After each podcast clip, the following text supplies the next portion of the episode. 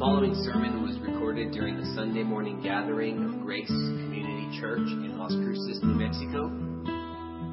We are a group of Christians that exists to joyfully extol and magnify the true and living God, to faithfully proclaim the Christ centered word, to build each other up by speaking the truth in love, and to bring the good news of the gospel to our city and world so that the Lamb who was slain may receive the full reward sufferings. For more information about us, please visit gcclascruces.com.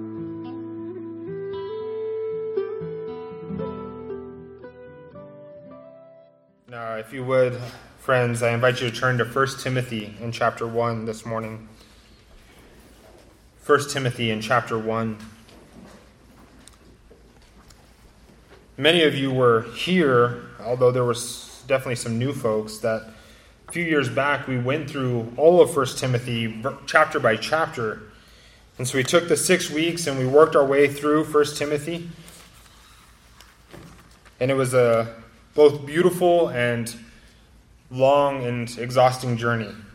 Mostly for me, but no, actually, I think for everyone, because some of those sermons I think averaged around an hour and 20 minutes, hour and 30 minutes. So um, I appreciate your patience with me for those of you that were here. But today, what I'd like to do is take some time to really dive into just a small section. We're not going to um, cover all of First Timothy. We're not going to really even get through a full chapter. We're just going to dive into a small section talking specifically about the grace that is found in our Savior, Jesus Christ.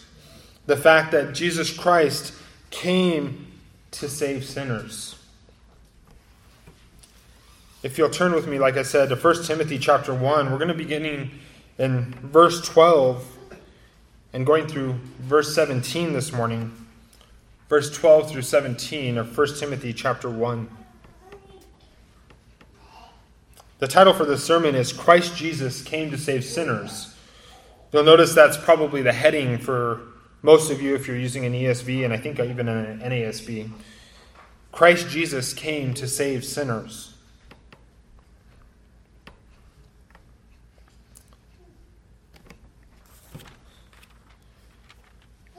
So what I'd like to do this morning is read all of 1 Timothy chapter 1.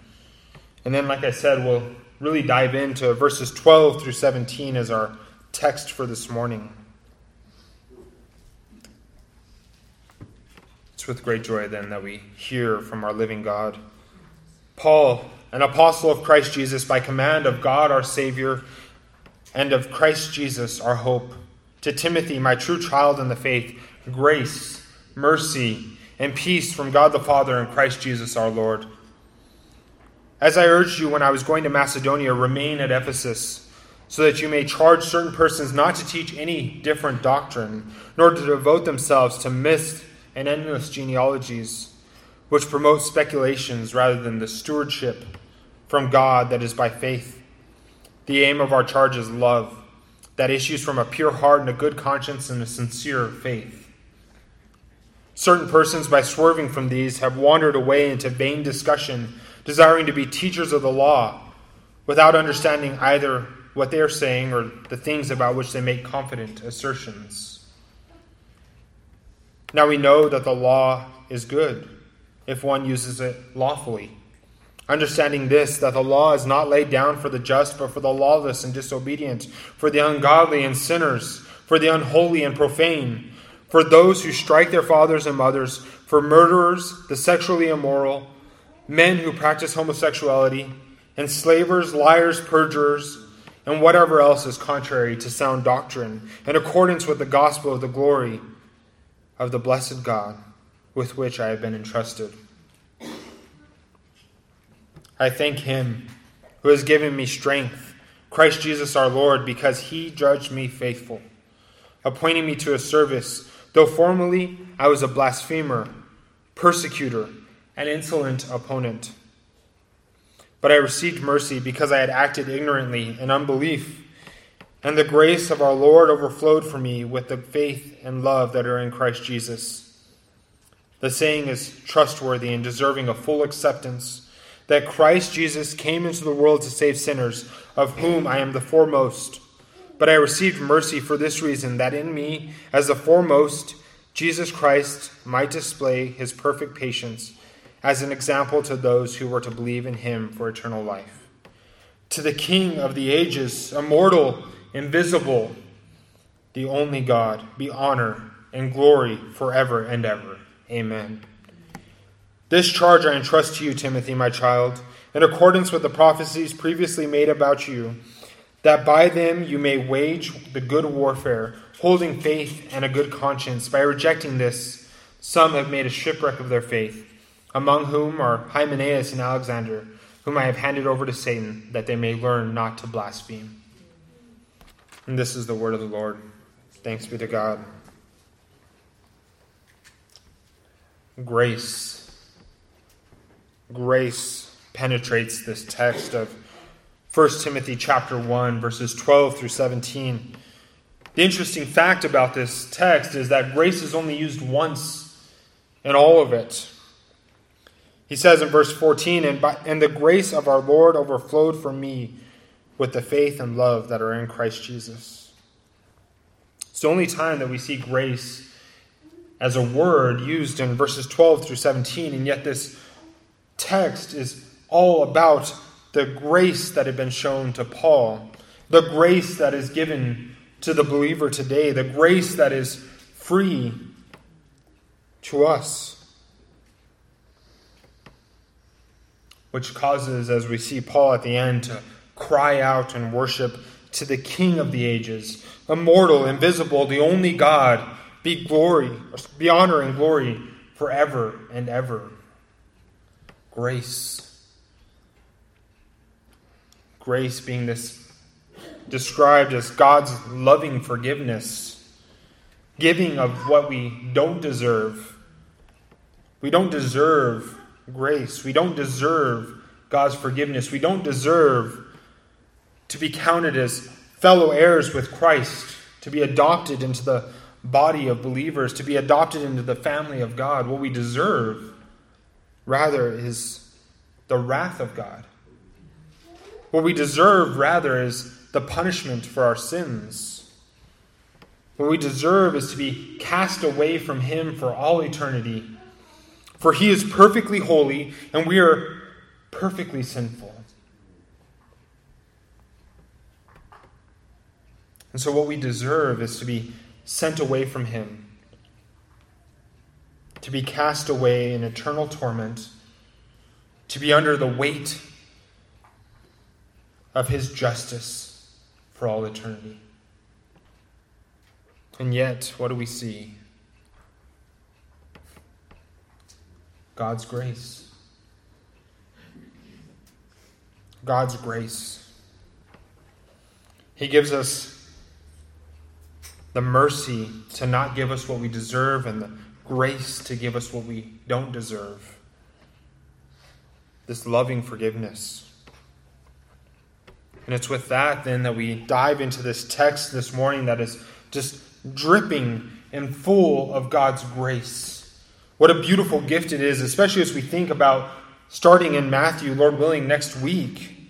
And we see the King and his kingdom and Christ entering into this world and bringing about grace. showing the grace of God and the death, burial, and resurrection of our Savior. So, as we dive into our text this morning, I invite you to see three points for our, for our study here. First is the praise of praise for personal grace. The praise for personal grace found in verses 12 through 14. Secondly, we'll see the praise for general grace in verses 15 and 16. And finally, in verse 17, we'll see the praise to God for grace. The praise to God for grace. So we'll see the praise for personal grace, the praise for general grace, and the praise for the God who gives grace or the God of grace.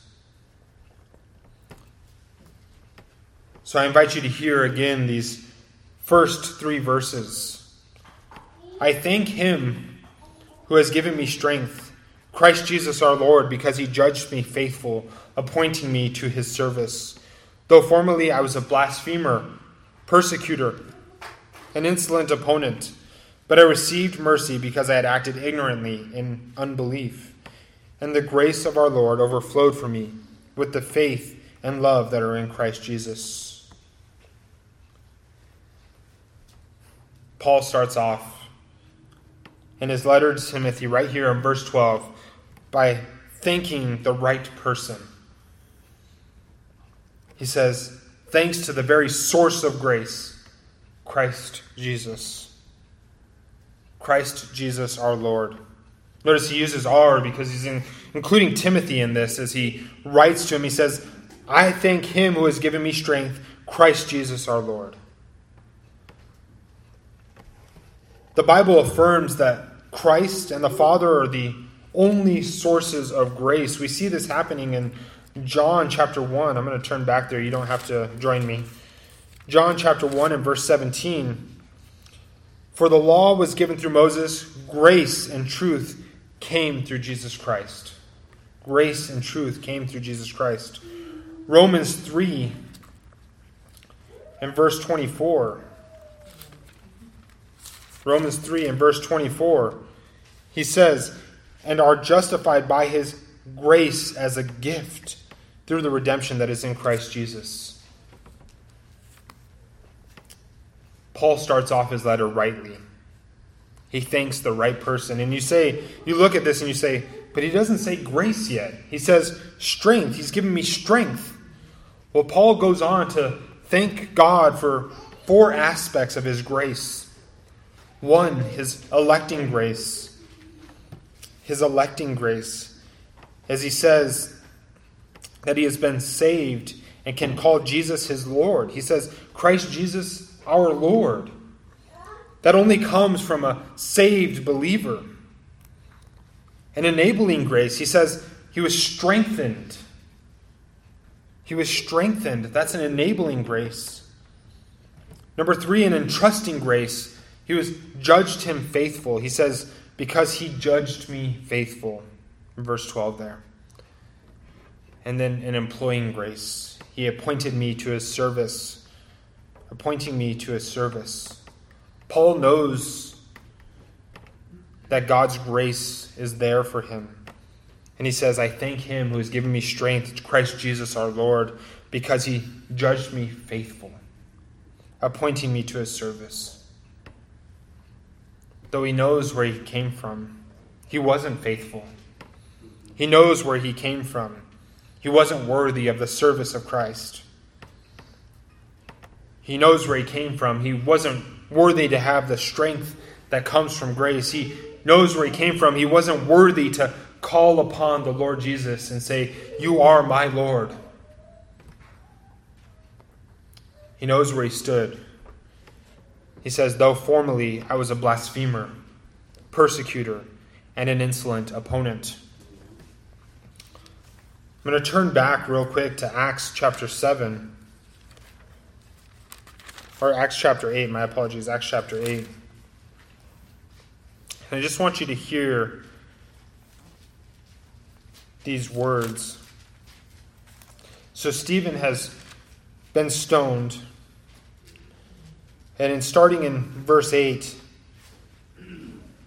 and Saul, this man that would become Paul, the apostle, approved of his execution approved of his execution. And there arose on that day a great persecution against the church in Jerusalem. And they were all scattered throughout the regions of Judea and Samaria, except the apostles.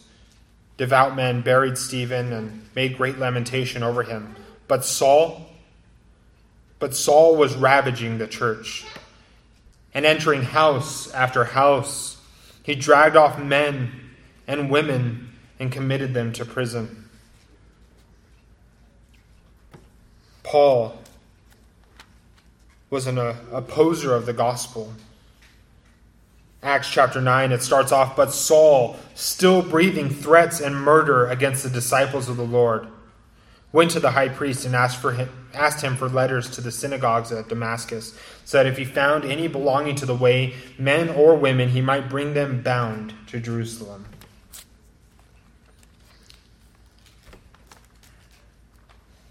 But, but Paul mentions specifically not that he was just an attacker of the church or that he was one that was counted against the believers, but specific actions that he took. We see those found here. He says, blasphemer. Acts chapter 26 and verse 11, he says, And I punish them often. This is as he's giving his testimony before Agrippa. And he says, and I punished them often in the synagogues and tried to make them blaspheme.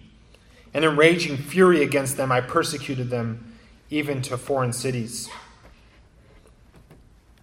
Paul was a blasphemer. He desired that the people deny the risen Christ. He was a persecutor, as we saw in Acts chapter 8. In verse 3, he said that he was ravaging the church. Acts chapter 9 and verse 1. Remember, he said he, has, he was breathing threats and murder against the disciples. Acts, in the beginning there, before his conversion, is almost a storyline of his sinfulness.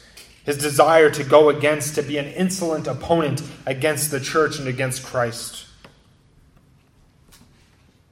And so he says, though formally Prior to his conversion, he was a blasphemer, a persecutor, an insolent opponent. What a conversion story, right? What a conversion story to think that he went from being this blasphemer, persecutor, insolent opponent to being one that he says, I am thankful for him who has given me strength, the one that I now call Christ Jesus my Lord, the one that has judged me faithful, the one that has appointed me to his service. What an incredible gift that is.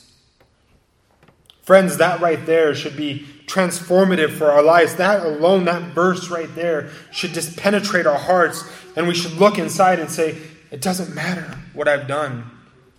The Lord is able to take even the worst, which He will talk about. He'll say He's the foremost of sinners, and He'll be able to utilize Him. What a beautiful gift that is. Today, if you're a blasphemer,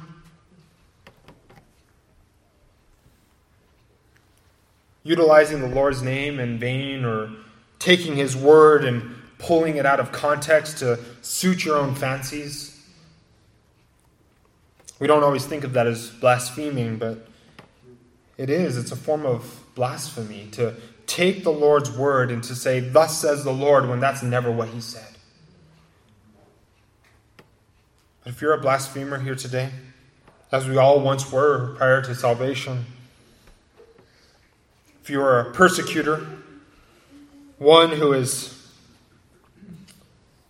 maybe not off killing people, but one that is putting down truth, one that is shaming people for their belief in the Lord Jesus Christ, one that is an insolent opponent against the Lord Jesus.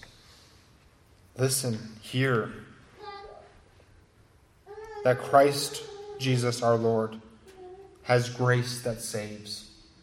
And he can use even your wickedness to bring him glory. As he transforms you then for being strengthened by his grace, being saved by his grace, being judged faithful by his grace being appointed to his service by his grace. None of this comes from within Paul. None of this was a part of Paul. That's what he's getting at. He doesn't say, though formerly I was, but now I've done all these things and I've earned my way. He doesn't look at himself and say, well, yeah, I did all these things, but I'm just so zealous that once I heard Christ, I was super zealous for him, and now I'm doing all these things. No, he looks and he says, I am thankful to him, the Lord Jesus Christ, the one who gives me the ability to be strengthened, the one that gives me the ability to call him Lord, the one who gives me the ability to be judged faithful, the one who has given me the ability to be appointed to his service. The grace is just dripping from this. He says as he continues, But I received mercy. Translated, as you all know, I was mercied. I was shown mercy. I was mercied. Mercy, remember, is different from grace. Grace removes the guilt, while mercy gives freedom from the very misery of that guilt. It frees us from the misery of his guilt. And so, as Paul writes this, he can honestly say, I, I was shown mercy because he did feel guilt at the things he had done. That was a part of his salvation story, right? As Christ appears to him, he says, Why are you persecuting me? The reality was is that he realized what he had done. The weight of his sin was upon him. And he was given mercy. Freedom from the misery of the guilt that he was in. But how? How was he, this man who was known, how was he, this man that was known for persecuting the church, how was he to have received mercy? Because of the grace of Christ, the mercy of Christ. And he says, the mercy because I had acted ignorantly in unbelief. Paul was not an apostate, someone who had heard the truth and somewhat believed the truth, but then left the truth. He wasn't hardened against the things of God, but rather acted in truly not knowing or understanding. He did not understand what the truth, what the consequences were for his actions. He didn't understand the ramifications of what he was doing. It's like Christ on the cross, as we read in Luke in chapter 23, when he says, Father, forgive them, for they know not what they do. They don't understand. They're acting in ignorance. Acts in chapter 3 and verse 17, Peter confirms this, right? He says, And now, brothers, I know you acted in ignorance, as did also your rulers. Acting in ignorance. Paul was responsible for his sin, but received forgiveness. So now the question is put before us as we read this text. But I received mercy because I had acted ignorantly in unbelief. What about those that act deliberately? Well, God's word says that there can be permanent judgment. This is not to say that we can tell if someone hears the gospel and seems to deny it, reject it, that they're doomed for all eternity, but rather we must acknowledge the reality we must acknowledge the facts that God's word is clear. Hebrews 10 and verse 26.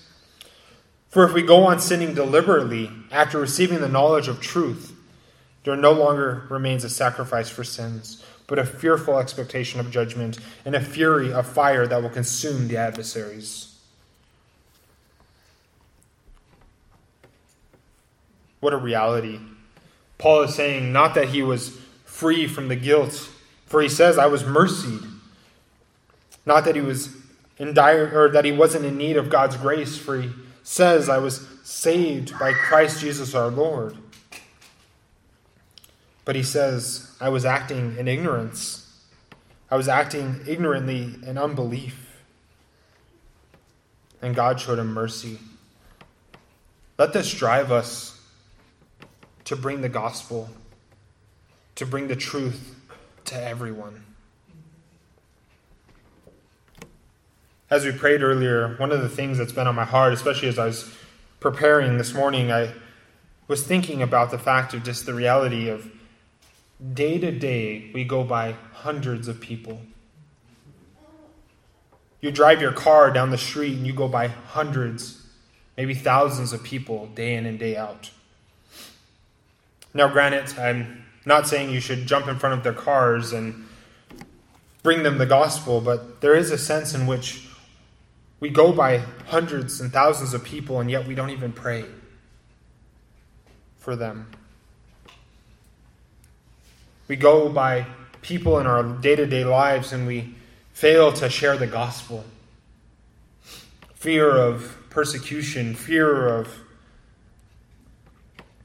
being shut out, fear of repercussions, fear of loss of family or friends. We're living in a moment of almost fear. But let this be a driving factor for us.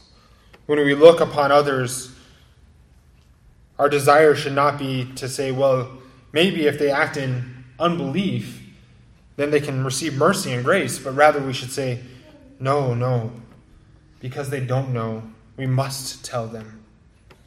Because they're only going to be saved by the grace. And how does that come? But by the hearing of the gospel. Friends, how important it is for us. Let this be a driving factor, not a, not a factor of us saying, well, I've told somebody the gospel and now they're still sinning. They don't seem to care. No, let us let, let, let that be a driving factor that we bring the gospel in complete truth and the wholeness of the text day in and day out.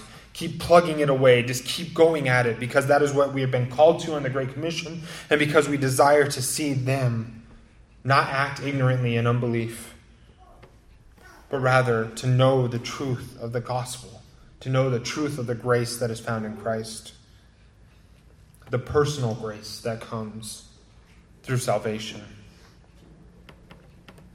And as he continues in verse 14, he says, And the grace of our Lord overflowed for me with the faith and love that are in Christ Jesus. As I mentioned earlier in the text, or in, in the, the sermon, grace only appears here in verse 14. However, this whole passage is built around the grace of God. he says, The grace of the Lord overflowed. Paul's abundance of sin, being a blasphemer, being a persecutor, being an insolent opponent, was met by the ever supplying grace of the Lord, which overflowed to meet his need. It's not like God gave him just enough that he needed for salvation or just enough to get to this point that he could then do the rest. No, God poured out an abundance, overflowed with grace for him. And so God is able to meet us where we are in our sin, not just to the minimum, but to the maximum. He didn't just save us up to the point where our salvation came and that was the only sins he was covering. No, he covered us. He would preserve us to the very end. How incredible is that for us? What dire straits we would be if God saved us and then said, Well, you better not sin anymore because that was the only amount of grace you're getting. What dire straits we would be in. We'd be like the women crying out, May the mountains fall upon us. May the hills cover us.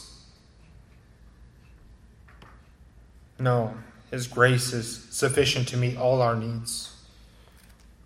And with this grace came faith and love, which come from Christ Jesus. As we affirm, salvation and saving faith is not by us, it's a gift from God. It's God's grace for Ephesians chapter 2, as you read earlier, said, For you have been saved through faith, and that is not of yourselves, it is a gift of God. But what we see is that that faith, that saving faith and love are linked with salvation. It's like a package deal that comes with salvation. He doesn't just give you salvation, He gives you the faith. He doesn't just give you salvation, He gives you the love for Him, for the love of the things of God. Ephesians chapter 1. I'm going to turn there real quick. Ephesians chapter 1 and verse 15. For this reason, because I have heard of your faith in the Lord Jesus and your love toward all the saints, faith and love. Chapter 3 and verse 17 of uh, Ephesians again. So that Christ may dwell in your hearts through faith, that you, being rooted and grounded in love, Faith and love being a part of the salvation package. Colossians chapter 1. We see a similar story here. Watch. Colossians chapter 1 and verse 4. Since we heard of your faith in Christ Jesus and the love that you have for all the saints. 1 Thessalonians in chapter 1 verse 3. He says, Remembering before God and our Father your work of faith and labor of love Faith and love are natural outworkings of the salvific work that has happened in your life. Friends, this is a reality for us that faith and love are a natural part of our sal- salvation. They just come with it. Every time, or not every time, but frequently throughout the scriptures, that God talks about salvation, He talks about faith and love being a part of those. A true Christian continues in faith and love. Grace brings salvation, and with it brings love and faith to accompany it. Those are just natural outworkings of the salvation that we receive. And so Paul here is praising the God for this personal grace, and it's the same personal grace that we can then praise God for because we can all say we were once blasphemers, we were persecutors, we were insolent opponents, and yet Christ Jesus our Lord gave us strength. He judged us faithful. He's appointed us to service. Each of us having a different service, not all of us being in the worship leading as our brother Tony does, not all of us being up in front in the sense of proclaiming God's word or preaching God's word. But each and every one of us is called to service. And that service is different, whether that's hospitality, encouragement, edification, love. Friends, we are all called into a service. And so there's this personal grace that saves us and then calls us into this ministry. And we can then say, but we have received mercy because we acted at one point ignorantly in unbelief, but the grace of God overflowed with love and faith in Christ Jesus. And now, turning our attention to verses 15 and 16, we see the praise for general grace. And Paul says, The saying is trustworthy and deserving of full acceptance that Christ Jesus came into the world to save sinners, of whom I am the foremost. But I received mercy for this reason, that in me, as the foremost, Jesus Christ might display his perfect patience as an example to those who were to believe in him for eternal life.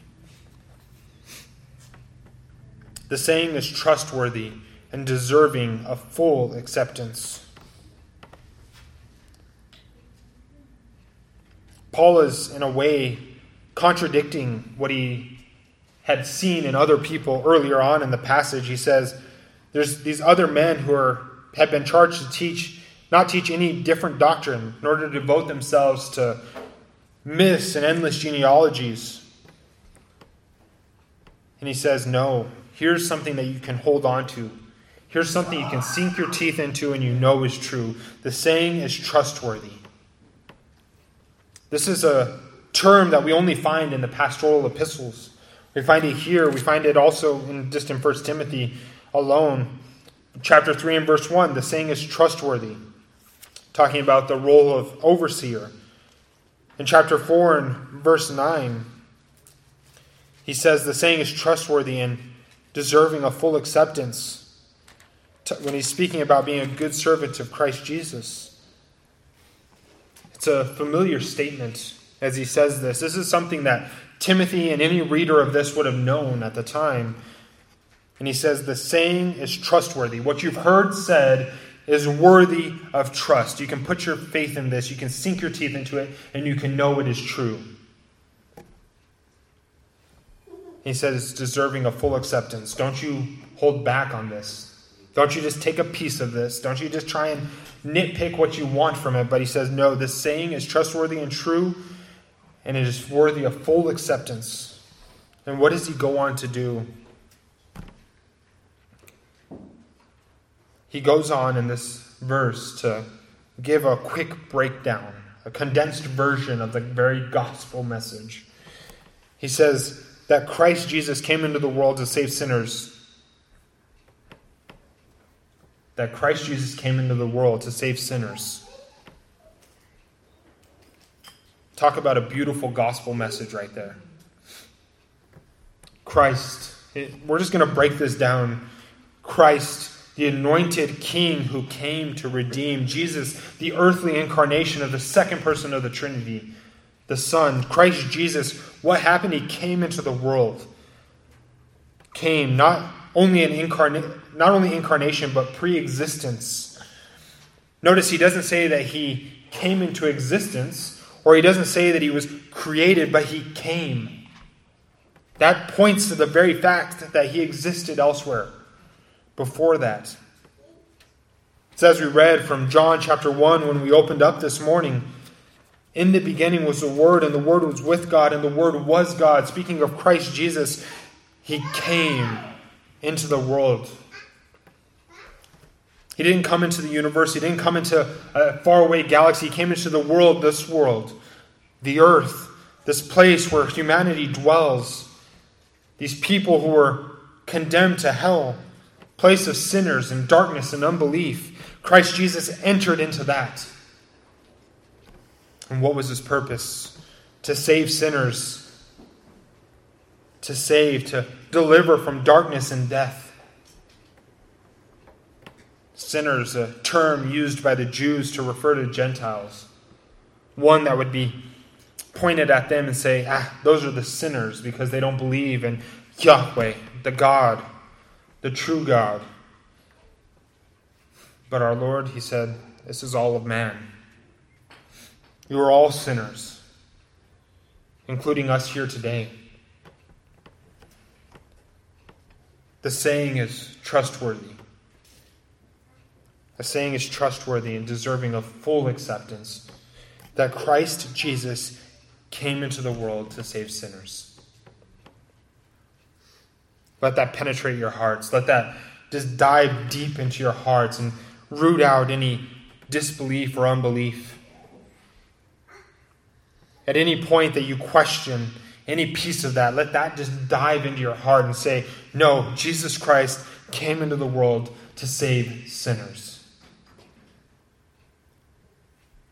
The anointed king, the redeemer, the second person of the Trinity, the Son, came. He entered into. He didn't get created. He didn't suddenly come into existence, but no, he came into the world. This place where we dwell today, filled with, sadly, much of what he saw sin and darkness and unbelief. And what, what was the reason? To save sinners like you and like me. Paul continues and he says, Of whom I am the foremost. Paul saw himself as the foremost of sinners. As I was working through a commentary on this passage, it was just kind of recalled the reality of how different this is from our world today. I was telling my wife I saw a video the other day just of a someone re- refuting a, and I'm going to use this with a lot of, uh, we'll just do air quotes around it, progressive Christian pastor. All things that are never meant to go together, right?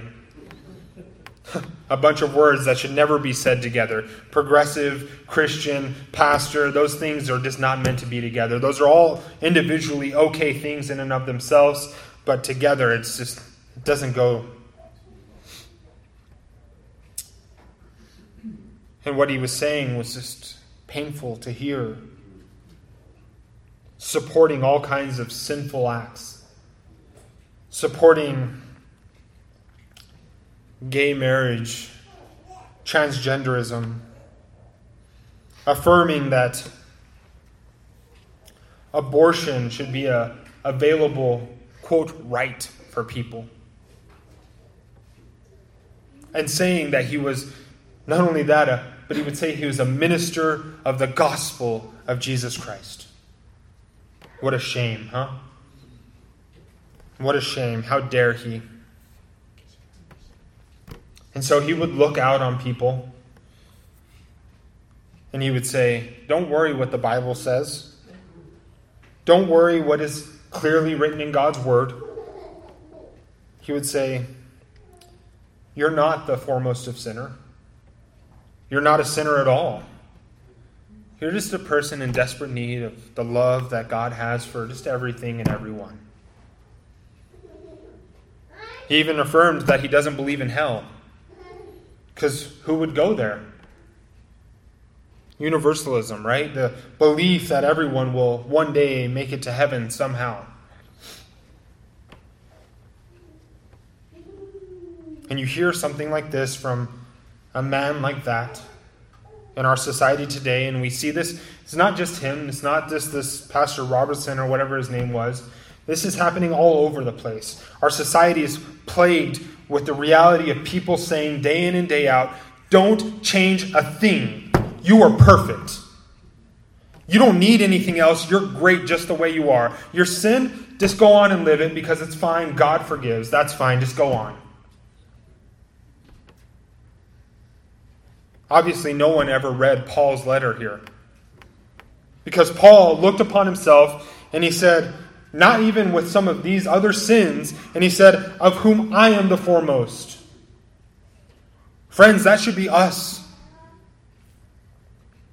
Sure, you may not have killed anyone today, but boy, have you murdered in your hearts. Maybe you haven't used the Lord's name in vain or taken his word out of context, but boy, have you. When you were living in your sinful nature, living in the freedom of your sin as you thought it was. What a change this is, right? Paul says, I am the foremost. Friends, may we all see ourselves that way. May we all acknowledge the reality of the gravity of our sin, and may that drive us to then say, Of whom I am the foremost. But God showed me grace and mercy. And may that then just lead us to an even, even deeper and stronger and more glorious praise of the one who saves.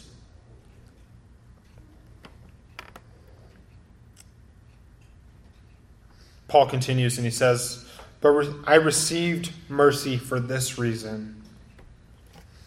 God saved him, both from the punishment that was his and also, though, for another very important reason. And it wasn't just that he might go out and preach the gospel to the Gentiles. It wasn't that he might just be free to stop persecuting the church. No, it, was not, it wasn't just that. He says this But I received mercy for this reason, that in me, as the foremost, Jesus might display his perfect patience as, as an example to those who were to believe in him for eternal life. God's grace his grace to his people to show to show his perfect patience. It was God's grace and power and, patience and patience that would be on display before all people. It was for God's glory. By saving Paul, Christ displayed his perfect patience, a patience with the very worst of sinners, as he said, I'm the foremost. And yet Christ was so kind, so patient, as to not just strike him dead in the very moment that he came across him. He could have, he could have killed him at any moment. He could have taken his life and said, No more, I am done. But in his perfect patience, he waited and he called him out from darkness and into light, from wrath into righteousness. Paul was proof. He was like a proof text, a good one. An example to those who were to believe in him for eternal life, the Lord Jesus Christ. Was, they could look upon Paul and they'd say, I remember that guy. That's why the church was so afraid, right? Ananias, when he gets called to go to Paul, says, I don't want to go. I heard that guy. He's mean. He's evil. He's killing people. I don't want to get killed. The church challenges Paul and they say, I don't know. Would God really call this man Saul? Will you really save him? The one who has been killing Christians and locking them up and persecuting them so strictly? It's because Paul was so awful that Christ saved him that others could look and say, This guy is able to save anyone. This Lord, the Savior, is able to save anyone. He's even able to save the one who so many feared. He's able to call him out of darkness and into light. Christ's patience was perfectly on display in Paul. The reality is, friends, is that as believers, if you are indeed a believer here today, Christ's patience is perfectly on display in you. I don't want to just take this text and make it all about you, but the reality is is that God's grace, the grace that saved Paul is the same grace that saves you today. And it's his perfect patience that is there as an example to all those who would come to believe in him, the Lord Jesus, for eternal life. May we be a perfect example of that. And we come to our final verse here. Praise to God for grace, the final point for today. And in verse 17, Paul writes, To the King of the ages, immortal, invisible, the only God, be glory forever. Sorry, be honor and glory forever and ever. Amen. We come to this beautiful doxology. John Calvin wrote about this and he said, His enthusiasm breaks out into this exclamation. Since he could find no words to express his gratitude, these sudden outbursts of Paul come mainly when the vastness of the subject overpowers him and makes him break, break off what he is saying. For what could be more wonderful than Paul's conversion? At the same time, he admonishes, admonishes us all by his example that we should never think of the grace shown in God's calling without being lost in wondering admiration. The sublime praise of God's grace swallows up all the memory of his former life. How great a deep and deep is the glory of God.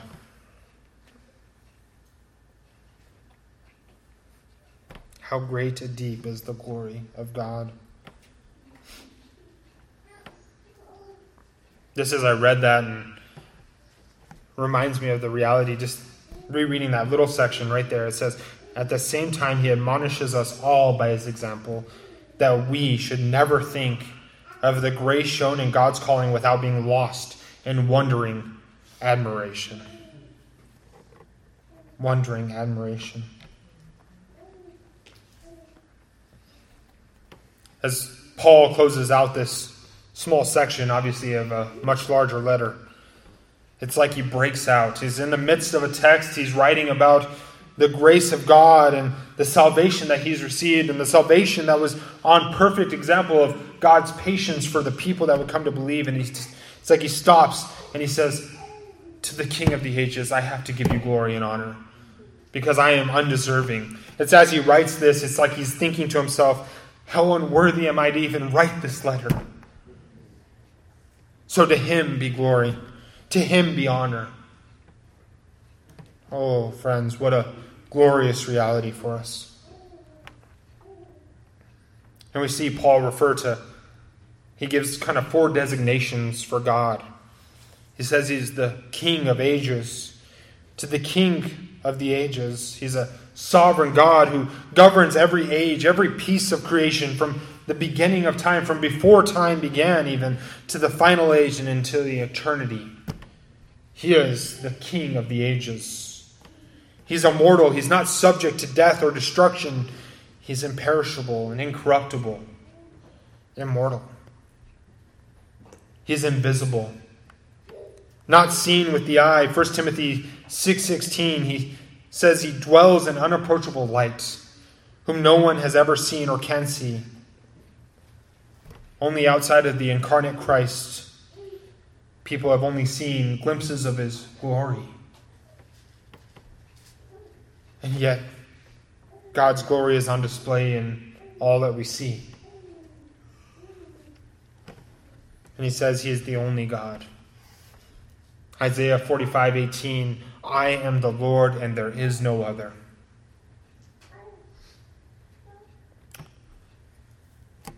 I am the Lord, and there is no other. He is the only God. Let no one confuse you. Let no one call you to some other belief or some other faith or some other thoughts. He is the only God. Our triune God is the only God. Many will go about saying that they believe in this or that, believing in some false religions, believing in some false faiths, some religious practices, even believing in Christ, but not really Christ. We think of easy examples like Jehovah's Witness or Mormons, but even progressive Christian pastors that preach such things as continue on in sin. You're not believing in the true God, the God of Isaiah 45 that says, I am the Lord and there is no other.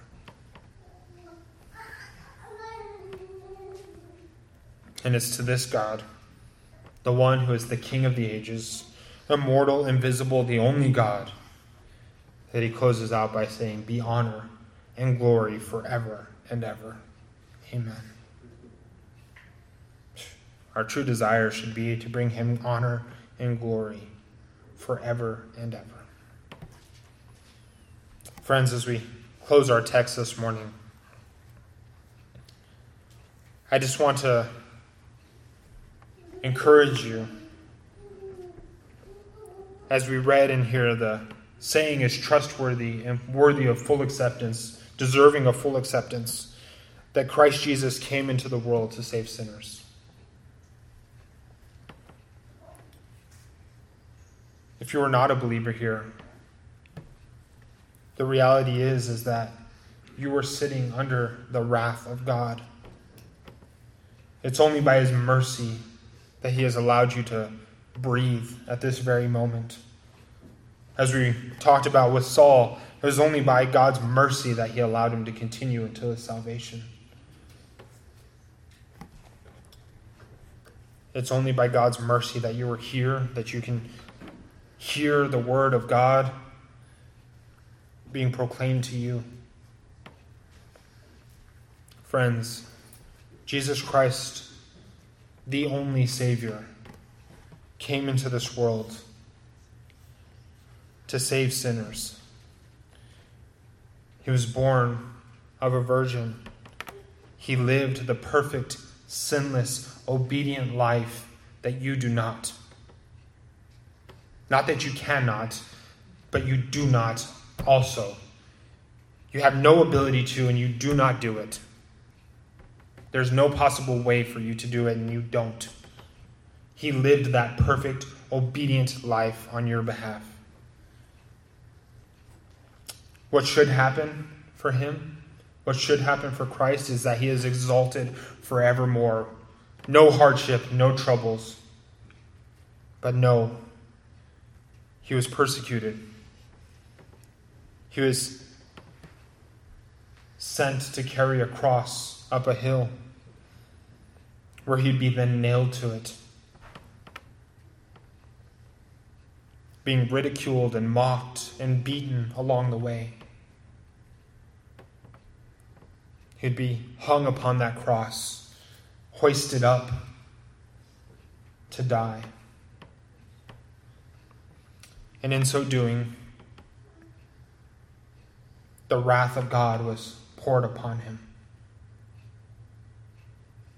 As many of you know, and as I encourage you to hear, the physical torture of the crucifixion was only a piece. It was only a piece of what happened. It wasn't as simple as just dying. It wasn't as simple as just being crucified. This shameful, shameful death. No, the wrath of God was poured out upon the Lord Jesus Christ for the sins of those that he would call and elect and save.